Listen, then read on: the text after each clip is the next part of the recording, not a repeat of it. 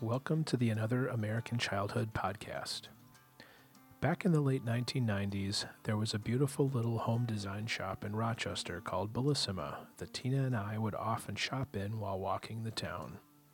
Right at the corner of 3rd and Main, it was next to the Coffee Beanery, which was more or less the best coffee available in town before Starbucks moved in and then out again. And their proximity made a cup of coffee and a stroll through Bellissima a pretty routine outing for us.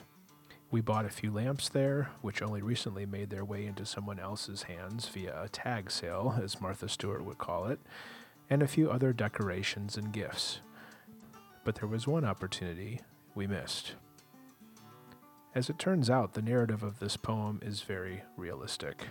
We loved a painting in the store called the Ochre Chair, an interior with a prominent upholstered chair draped in its interesting ochre color. It was priced in a range that was affordable, yet not something that you would pick up on a whim. We waited and waited to see how fate would resolve the tension for us. Would it be purchased by someone else? Would we find an unexpected balance in our account at the end of one month or another? Or would we decide that, in the end, we didn't really like it enough to acquire it? None of these more obvious omens materialized. Finally, we wore ourselves down when we decided precisely where it should go in our house, and we walked into town to buy it. Inside the store, the painting seemed more beautiful because it was finally going to be ours, and by some miracle, they were having a sale. As anticipation is more satisfying than realization, we chose to intensify the retail pleasure by elongating it, walking through the store at leisure to see what else might interest us and even going to their small upstairs loft where linens and bath items were extravagantly displayed. Now, I am a certified Seinfeld addict, and there is a moment in the episode The Statue in which Elaine is arguing with the writer Rava in an elevator about whether Rava's husband stole a small statue while he was cleaning Jerry's apartment. Here's the clip. So you think he stole it? But you have to admit the circumstantial evidence. I admit nothing. Will you put that cigarette out, please?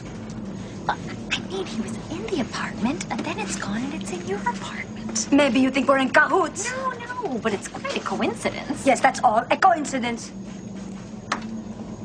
Big coincidence. Not a big coincidence. A coincidence. No, that's a big coincidence. That's what a coincidence is. There are no small coincidences and big coincidences. It's not. There are degrees of coincidence. No, there are only coincidences. Ask anyone. Are there big coincidences and small coincidences or just coincidences?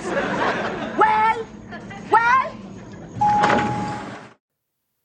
I'm not sure where I land on the question of the measurements of coincidences, but I have to say, when Tina and I came down the stairs of Bellissima on the corner of 3rd and Main, in this little store in town we loved, filled with joy about a painting we had thought about for a long time, we were more than surprised to see that the wall on which it had hung was empty. Outside, a woman was placing a brown paper parcel into her trunk. We turned to the clerk in despair. Fate had decided.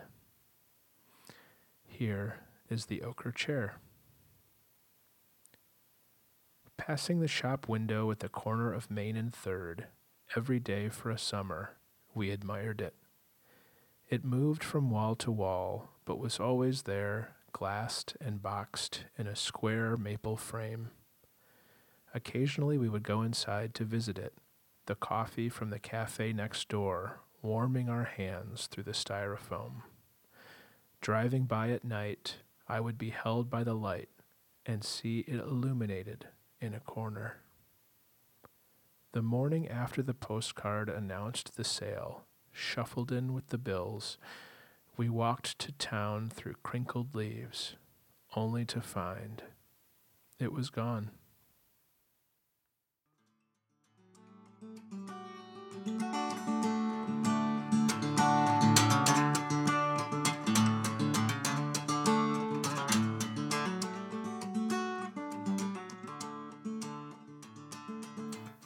Another American Childhood is a nonprofit book and website. All the proceeds are donated to the National MS Society in the hope that this disease can soon be a memory. The wonderful photos were taken by David Leimer and Andrew Schmidt. The soundtrack you can hear behind me was composed and is performed by Michael Sonic. And I'm Roger Valade. I've been writing and rewriting these poems over the last 20 years. Please visit us at anotheramericanchildhood.org. Thank you for listening. And if you're the woman who did buy the ochre chair painting at the corner of 3rd and Main in the late 1990s in Rochester, Michigan, I would really love to hear from you.